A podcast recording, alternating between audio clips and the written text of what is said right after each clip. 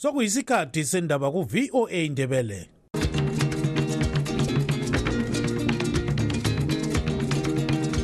amatshono zihlobo siyalamukela kuhlelo lwethu lwezindaba eziphathelane lezimbabwe.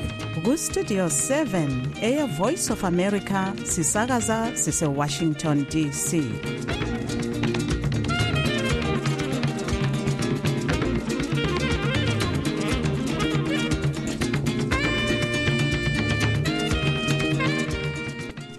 lami ngithathe leli thuba ngibonga ujonga kantemiri obesipha indaba ngolimi lwesishona.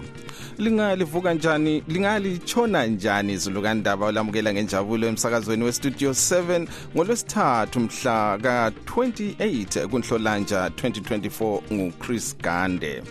Endabeni zethu lamhlanje umphathintambo obona ngezamanzi umnumzana Anxious Masuka uthi isicelo sedolobho lakobulawayo sokuthi udubo lokusilela kwamanzi luthiwe isimo sengozi emele iqedwe ngesiphangiphangi simele siqale sihluzwe ikomiti yogatsha lwakhe okwamalanga alikhulu. An explanation perhaps ku-council on the statement that is always issued to abantu. Kuneba leli perhaps i-billing esokufakwa ifida lapha people do not understand what is that. Ugatsha olugcina isikhwama semali yokulungisa imigwaqo olwezinara luthi lwenza konke kusemandleni alo ukulungisisa imigwaqo kodwa limizamo iyasilela ngoba amakhansili kawenzi umsebenzi wawo ngemfanelo. Zinara isiyehlulekile i-function kumbe i-raw ebebenikiwe bona beqalwa. Abazali bamukela ngenjabulo ukumiswa kohlelo lwemfundo olwe-continuous assessment learning activities kumbe ikhala zonke lezi ndaba lezinye lizozizwa khonapha emsakazweni westudio 7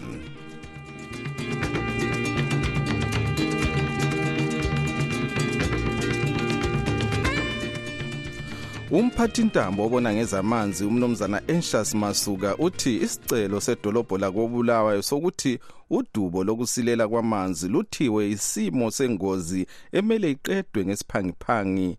Simele siqale sihluzwe ikomiti yogatsha lwakhe okwamalanga alikhulu. Okuningi asikuzweni ku-anastasia ndlovu ekobulawayo. Idolobho lakobulawayo liqhubeka libhekane lodubo lwamanzi lapho izakhamizi eseziqede phose inyanga ezithile zingelamanzi umanjinela wekhansili yakobulawayo usikhumbuzo ncube uthi okwamanje amadamu akobulawayo asesele lesilinganiso samanzi afika amachumi amane lantathu ekhulwini i-43 percent We have never had amadamu egcwala since 2018. Actually, 2024 to 2025 might be the worst drought ever since independence.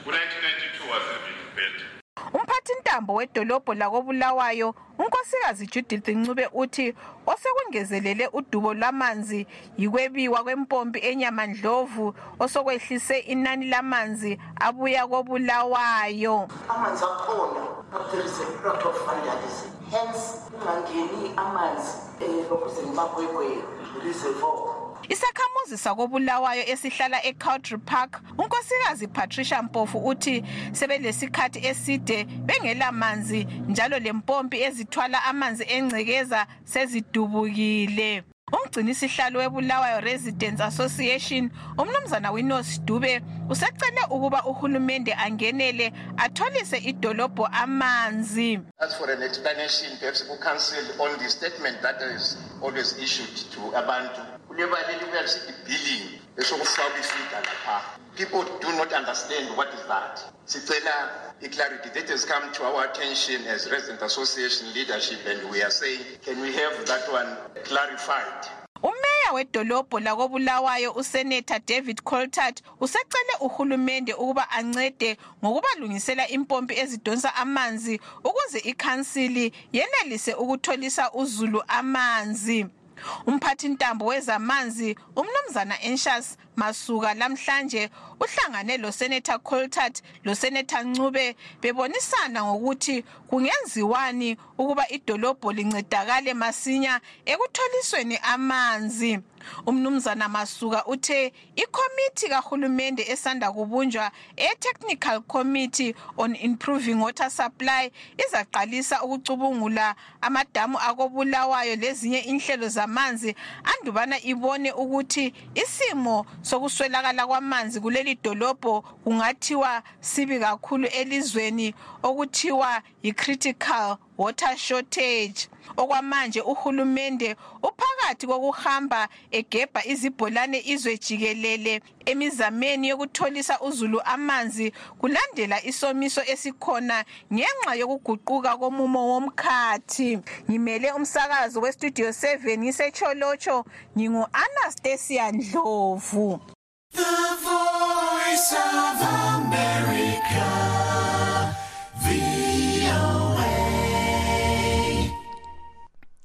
ugatsha olugcina isikhwama semali yokulungisa imigwaqo olwezimbabwe national road administration kumbe izinara luthi lwenza konke okusemandleni alo ukulungisisa imigwaqo kodwa limizamo iyasilela ngoba amakhansili kawenzi umsebenzi ngemfanelo.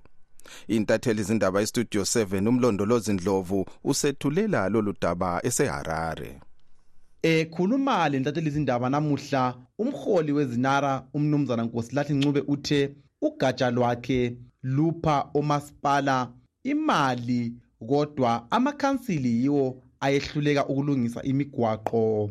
Uthi phakathi kwemali yakuleli engange-868 billion etholwe izinara ngomnyaka odluleyo phose isilinganiso samachumi ayisitshiyagalolunye ekhulwini 88% yaphiwa amaqembu alungisa imigwaqo kanye lamakhansila atshiyeneyo elizweni lonke jikelele. Imali bezingacacanga ukuthi ziyaphi kodwa kwamanje uzothola ukuthi sesikucacisile konke lokho. Uqhubeke sithi izinara isebenzisa imali yayo okusemthethweni ngoba imali yonke abayitholayo iya kumakhansili emadolobheni lasemaphandleni. Ebuzwa zintatheli izindaba ngokukhwela kwemithelo yentuba zama-tollgates emigwaqweni emikhulu uncube uthe lanxa abantu bekhonona lokhu kuzanceda izinara ukuba ithole imali yokulungisa imigwaqo.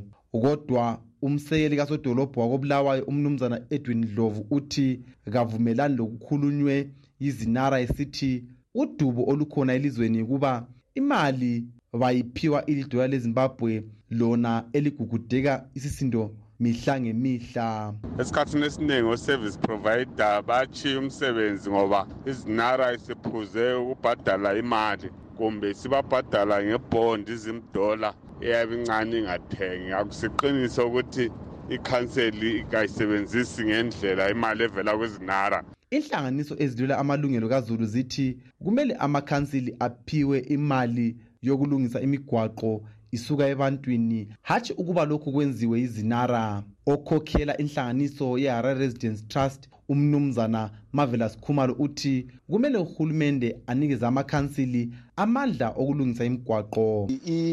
Izinara isiyehlulekile i-function kumbe i-raw ebebenikiwe bona beqalwa. Emhlanganweni wanamhla izinara yazise ukuba izama ukulwisana lenkohlakalo isebenza lezimbabwe anti-corruption commission ukuze yonke imali abayitholayo emigwaqweni iye ekulungisweni kwemigwaqo.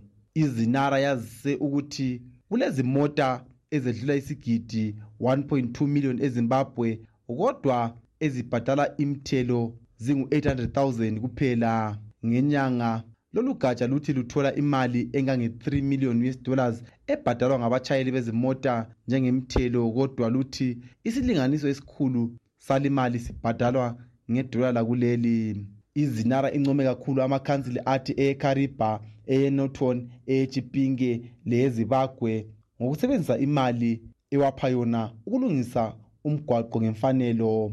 Ngimele istudio 7 ngiseharare ngimlondolozi ndlovu.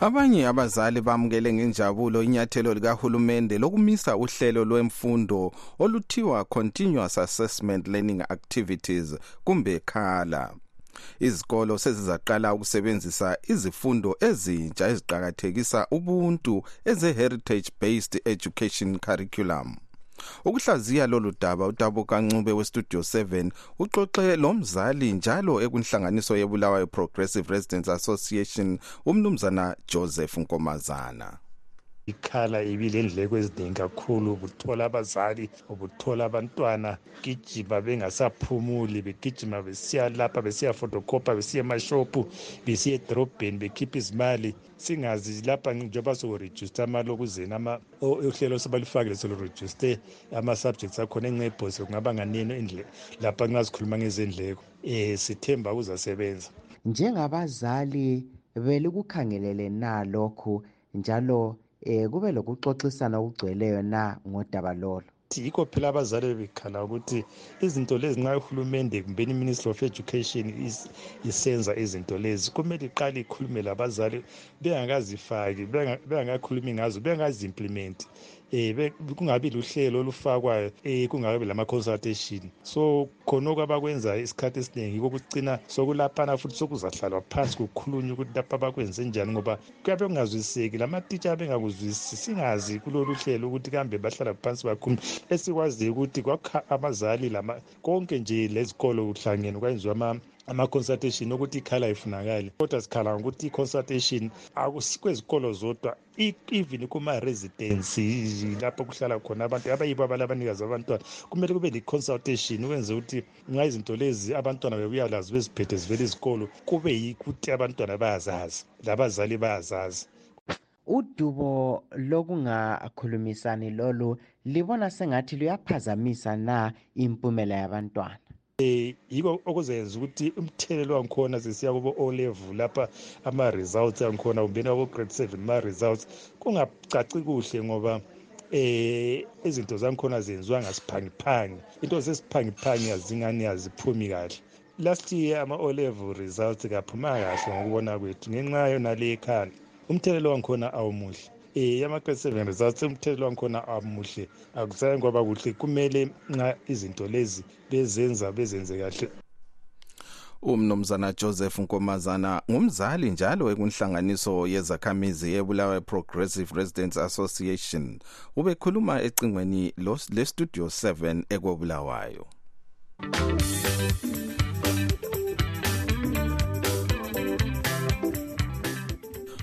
Uhulumende uthi isimo sokuguquka komkhathi sesiphazamise kakhulu ukutholakala kwamandla kagetsi ezimbabwe. Lokhu kuphuma emhlanganweni owenziwe luhlangothi lukahulumende olubona ngezokuphekwa kwamagetsi olwe-energy and power lamhlanje edolobheni le-victoria falls. Okuningi asikuzweni kunothaba dlamini ese-victoria falls. Ongunobhala jikelele walolu hlangothi unkosikazi gloria magomba utshele lumhlangano ongenwe zingcitshi zakuleli lezaphandle kwelizwe ukuba isimo sokuguquka komkhathi sesiphazamise kakhulu ukweneliswa kwamagetsi kuleli. Uthi kunje amadamu agoqela elekhariba alamanzi amalutshwane kakhulu. Umagomba uthi ngenhloso yabo ilizwe kufuze ukuba lipheka amagetsi ayizigidi zenkulungwane eziyisithupha 6000 megawatts kodwa okwamanje anelisa ukupheka azinkulungwane ezimbili lengxenye 2500 megawatts osekuphazamise kakhulu abalimi. We are then also still plagued with a lot of challenges as a sector. Sikhangelelane lempica enkulu kakhulu yendlala. Abanye bathi indlala le ayikaze ibonakale. Abanye besithi iseza ngomfutho osabekayo. Kodwa lokhu sekusiphazamisile emagetsini. Inkulumo yakhe igcizelelwe njalo ngumnumzana edward galon obona ngezenhlelo ze-united nations ezimbabwe eveza ukuba isimo sokuguquka komkhathi lesi sesiphazamisa kakhulu abesifazane labantwana. Inhlangothi ezibona ngezokwemba ezokulima lezombukiso seziphazamisekile kakhulu njalo lokhu sekubisele ilizwe emuva. Emaphandleni njalo abasakhulayo omama kanye labantwana bayaphazamiseka labo ngesimo sokusweleka kwamagetsi. Umagomba utshele lumhlangano ukuba uhulumende usebumbe umthetho omutsha wokuthuthukisa ezokuphekwa kwamagetsi kanye lokuhuga osemabhizimisi kumazwe ngamazwe funa bebe lesifiso sokubambisana labo. Okwakhathesi elezimbabwe lithola amagetsi amaningi emalahleni enjiwa kwelewange avela edamu lekariba kanye lehlekana elivela elangeni kodwa umagomba uthi sebesabalalisa njalo ingqondo yabo ukuzama ukubona ukuthi indawo ezilempophoma zamanzi atshisayo ama-hot springs afana lawebhinga wona angazake apheke na amagetsi? Izikhulumeli ezehlukeneyo zigqugquzele njalo kwelokuthi uhulumende kufuze abone ukuba intengo yamagetsi iyafinyelelwa izizalwane beveza ukuba intengo yawo iphezulu. Lumhlangano uzaqhutshwa ngolwesihlanu lapho kuzaphunywa lendlela ezinye njalo ezingenziwa ukuthuthukisa isimo sohlupho lwamagetsi ukuze ilizwe leli lithuthuke. Ngimele umsakazo westudio 7 ngise-victoria falls ngingunokuthaba dlamini.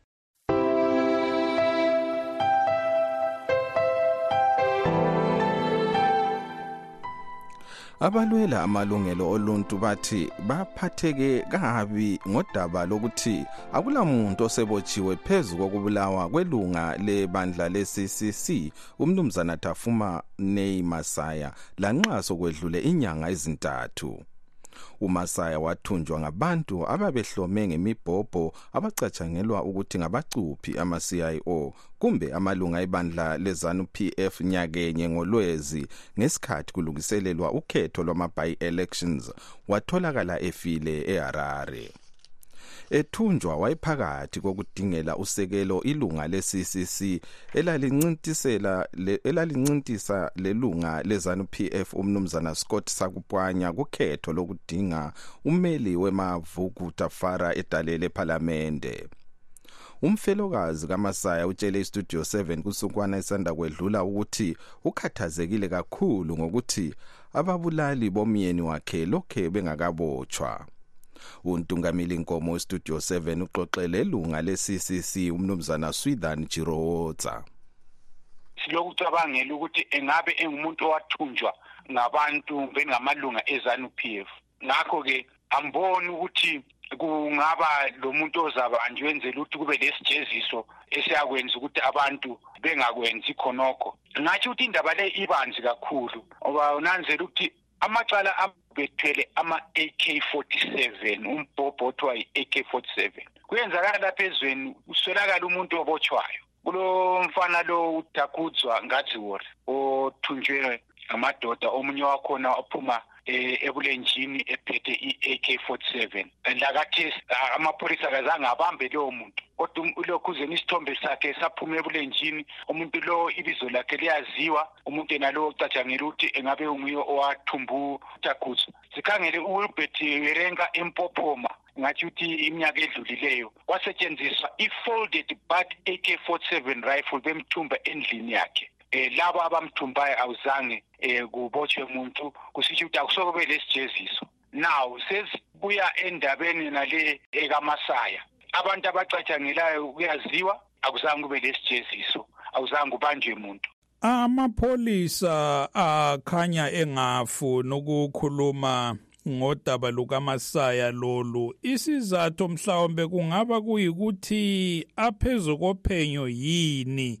Ngokunjalo kafuni ukuveza lokho asekutholile ngoba mhlawumbe kungalimukisa omabulala bagcine bebaleka. Ngitsho bafo indaba ekhona lapha yikuthi lelo pholisa eliyabopha abantu abacatshangela ukuthi bengabe bathumba. Eh lelo pholisa liyabe lizaxotshwa emsebenzini enxa lihanjiswe ezindaweni ezinyabo siyabhuwa ebhinga le khatshana le. Kumbe lixotshwe emsebenzini kumbe lihlangane lokunye udubeka angazange alokhuza ahlangane lakho. So kuyaziwa amapholisa yona ayazi ukuthi indaba nxa ikhanane lento lezanu p f phakathi sokumele uyibambe leyo ndaba ngokulimuka ngoba osahoho amapholisa ngamalunga ezanu p f. sokunzima ukuthi umthetho bewuphathe ngendlela kuleli lizwe ngenxa yokuthi izanu p f kayinanzi amalungelo oluntu. Lo ke ngumnumzana Swithan Jirowotsa ilunga lebandla le-CCC istudio 7 ilesikhathi izama ukuxhumana lesikhulumeli samapholisa uassistant commissioner Paul Nyathi ngalolu daba kodwa esithi akekho ehofisini. Lamuhla incingo zakhe bezingadotshwa.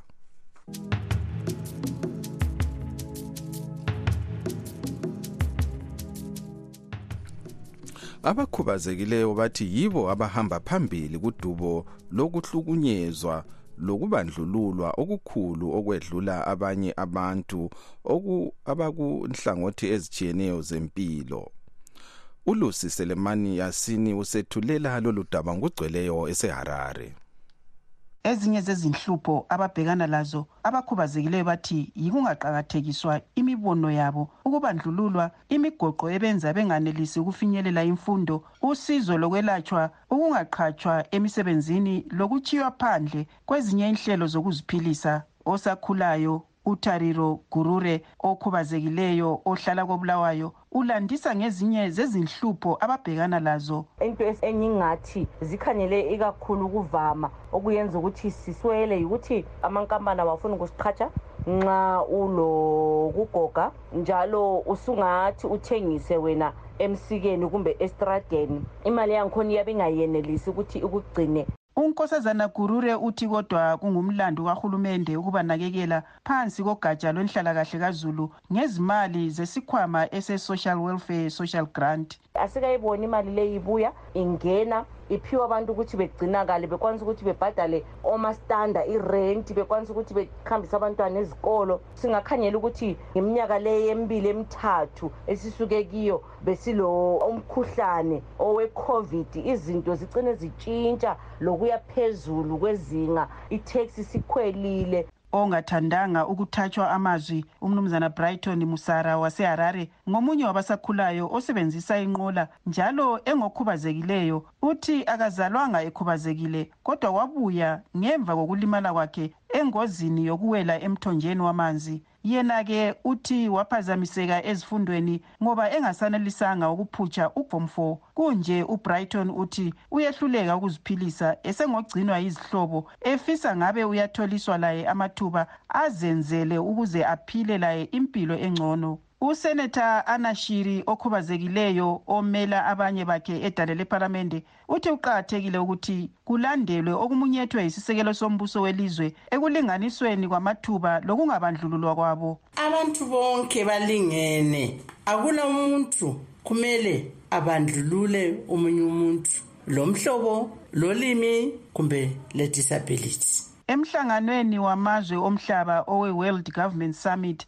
osanda kuqhutshelwa edubai umongameli emerson mnangagwa utshele abakade bekhona ukuba elezimbabwe lilizwe elizinikele ukunakekela izizalwane zalo zonke kungela ochiywa phandle. Since the advent of the Second Republic in 2018, the government of Zimbabwe has implemented multi-pronged strategies for sustainable development, economic uhulumende wezimbabwe useqhube inhlelo ezimbalwa life that leaves no zentuthuko njalo engekho ochiwa phandle. Selokho uhulumende wesibili wangenayo embusweni ngomnyaka ka-2018 babalelwa kwabaphezu kwesigidi esisodwa abantu abalokukhubazeka okuthile ezimbabwe izimbabwe iyingxenye yamazwe aloba isivumelwano sokulondolozwa kwamalungelo abantu abakhubazekileyo ese-un convention on rights of persons with disabilities uncrpd ngimele istudio 7 ngiseharare ngingulusi selemani yasini.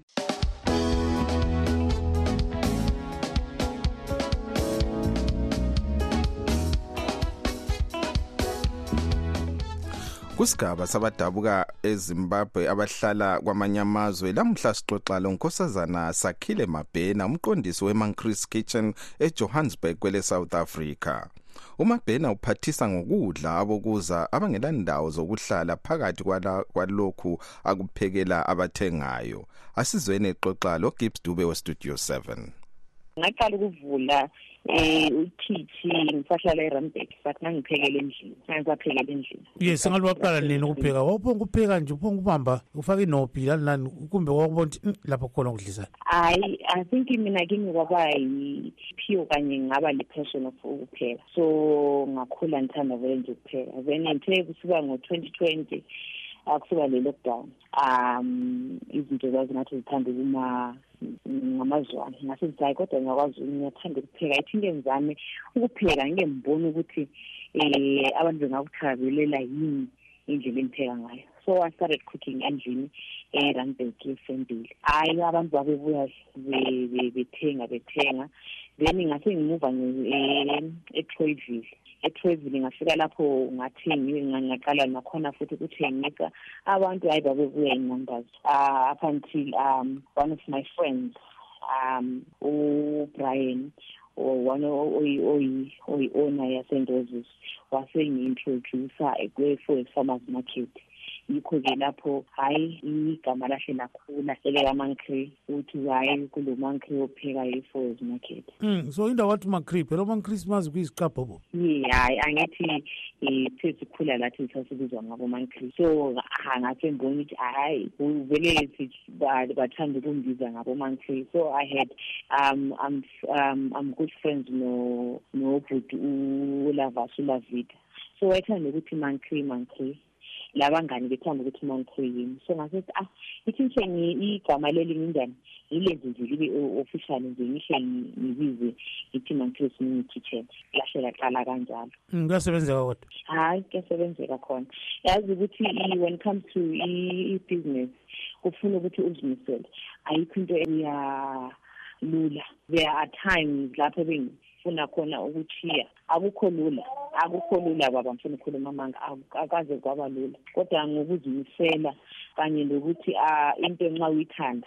Yabona uma usenza into uyithanda noma kungaba namalosses amangayo you keep on trying up until you get it right. Hmm.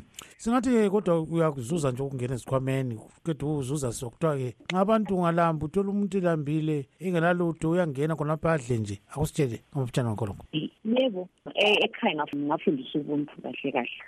So i do help. I do help um bengibona okunye ukudla bekusala benginokuxhumana lo nobuhlezi Joe Foundation. Ngi- ngimhambe ngihambise kuhle. Kuthi ngafundiswa kuthiwa isandla esika e- i- isandla sika right. Xa sithe sapha lesi sika left masingabe sazi. Nasafundisa ukuthi ungabofafaza ukuthi lo ngincedilayo kodwa awu- akube phakathi kwakho lo mdali. Yikho so um so whenever uma kukhona uh, umuntu esithi ulambile um ngiyamupha ngoba uh, safundiswa ubuntu ekhaya um kumele sisiza singabantu iye ngizokuthiwa kwesinye isikhathi vele baba baningi kakhulu abangani abalalutho cina ubanceda kuphela. Ye uyanceda uyabona nxa kuzothi kuke kwanetha imvula. Um ibhizinesi i- ithule. Angeke uthathe kudle kuchitha omunye umuntu elambile vela kwenzakala noma kuthiwa isitokhu sakho sesilahlekile kodwa uthi sitomunye makalale lo-ke ngunkosikazi sakhile mabhena umqondisi we-mancris kitchen obexoxa le-studio 7 esejohannesburg kwele south africa.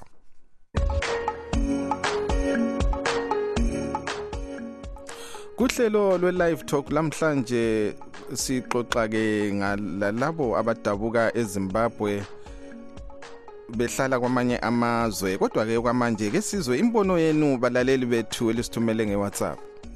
Siyabingelela siyabonga. Osengezocabanga njengoba bathatha iphathi kachamisa bayidiliza baqeda lapho yabehlula bayinika o-olsman ncube. O-olsman ncube kuyini into abazoyenza vele elizweni lonelo? Abantu bezimbabwe ikakhulu abakithi kwamthwakazi basihlaza kakhulu ngoba bayavuma ukuthengwa chip yizanu ukuthi bethengise abantu bakubo. Alisoze lidilize iphathi lina bo-olsman ncube labosengezocabanga liqeda lapho lehluleke ukukhipha ingane zezimbabwe enhluphekweni. Ngoba liyabona isomiso singaka isaka lempuphu likhule iyimalini imisebenzi ayikho abantu baphila ngokudayisa. Kodwa lina lifuna ukuthi lithathe iphathi elehope utantu kusasa bazavuka labo belelizwe elilesizotha lidlale ngayo nje. Sengezochaba leqembu lakho lonke ayikho nje indaba yenu hayi kodwa ilizwe lakithi seliphelile ngempela. Ukuthi umuntu usebotshiselwa ifesi yakhe ebotshiselwa ubunguye bakhe engelacala engawonanga lutho just ebotshiselwa ubuso bakhe. Hayi but umnankagwa laba noma nomnankagwa kabasebenzisa imali izinto ezilengqondo. Kumanje uthatha imali